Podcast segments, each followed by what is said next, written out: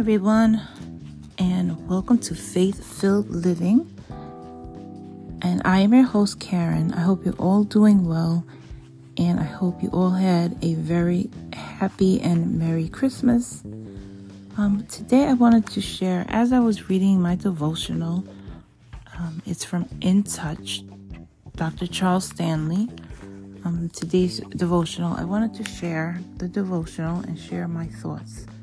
So I will begin reading, and it is entitled God is for Us. The text is coming from Romans 8 31 to 34. And I will read that now. I am reading from the CSB Christian Standard Bible. So it reads starting verse 31. What then are we to say about these things? If God is for us, who is against us? He did not even spare his own son, but gave him up for us all. How will he not also with him grant us everything?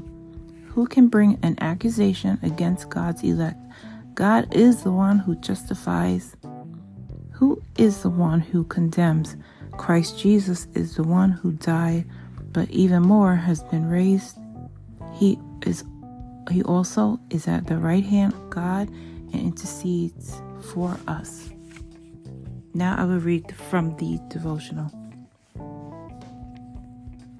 Throughout life, there will be times when our sins and failures might lead us to conclude that God is disappointed or angry with us. When that happens, we need to fix our eyes on the truth of scriptures and ask the question Paul posed in Romans 8 If God is for us, who is against us? That's in verse 31. By delivering his own Son over to death in order to save us, our Heavenly Father provides, proved his loyalty to mankind. Who will bring charges against God's elect?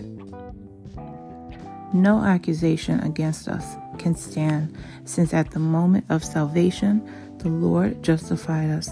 This means we were legally declared righteous while still in our sinful condition. No one can reverse this transition and make us guilty again. Who is the one who condemns? Although Satan rails against us, Jesus' death and resurrection are proof that we are right with God. Christ took our condemnation and gave us his righteousness in return. Now he sits at the Father's right hand, interceding for us. When doubts about the Lord's love and faithfulness arise, focus on truth. If we judge his loyalty to us by our circumstances or feelings, we will never get that accurate view of God.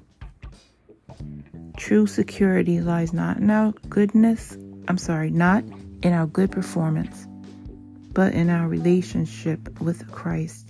And no one can take that from us. Amen. So I was, I was reading this. What stuck out in my head was the last sentence in this devotional. Rather, I'm sorry, the last paragraph. When doubt about the Lord's love and faithfulness arise, focus on truth.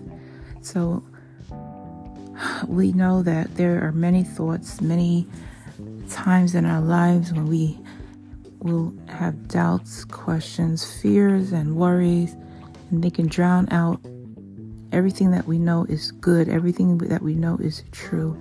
That's why in the scripture it talks about so much in renewing our mind, having the mind of Christ. And how do we have the mind of Christ? We have to call on Him, pray to Him, cry out to Him, read the scriptures. That is where truth is.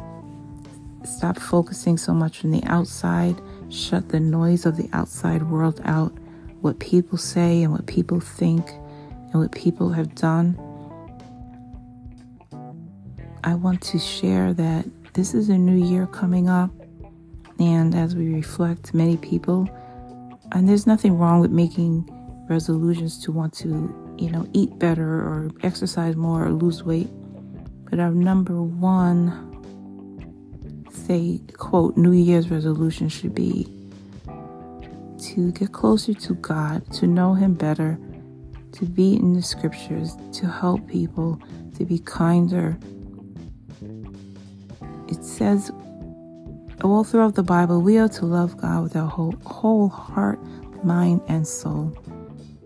So, what does that mean for me personally? Um, I feel that yes, there are many distractions in the world.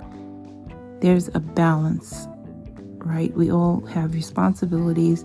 Some people are in different stages of life. Some people have small children. Some people's children are grown. But we have work. There's so many things in the world that, that could take our attentions away, especially in the times we live in now, in the news and in, just on TV. Just make a, a choice, a decision. What do I want to focus on? Or maybe if you don't know Christ as your personal Savior, say this, you know what? This is the year I want to find out the truth. And ask God, and He will reveal it to you the truth. There's nothing you can do to earn it. There's nothing in the, this world that can earn your ticket to heaven. The only way we get into heaven is by confessing Christ Jesus as Lord and Savior. Yes, we can be good people. We can give to the poor. We can help people. We can be compassionate and kind. That's what Jesus wants us to do. But scripture also says in Acts chapter 4, verse 12. I'm sorry, I'm just going to. I'm just going to read that scripture really quickly. Sorry for the paper, for the, the Bible rattling.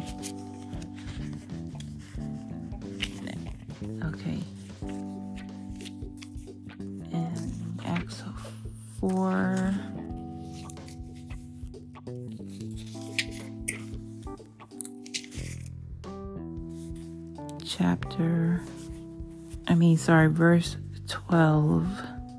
It reads, there is salvation in no one else, in no one else, for there is no other name under heaven given to people by which we must be saved. And that says it, that says it all. There's one way, and that's Christ Jesus. And as we close out another year, my prayers to be more consistent in my prayer and Bible reading because we just never know, right, when Christ will come back. And we need to be prepared. But we also we also need to live in this world, not be of the world, but live in the world. Yes, we do have responsibilities to do. But as I said, there's also a balance. And for me personally, I know for this year I want to read more of the Bible be more like Jesus. Forgive as he forgave. Love as he loved. Not just talk the talk, but walk the walk. Anyone can talk Bible verses. Even the devil knew the Bible. So that's not enough. It's putting it into action. So, with that, my friends, I just wanted to say God bless you. Thank you for listening that's another goal of mine is to be more consistent on this podcast and i will uh, wish you all a very happy safe and blessed new year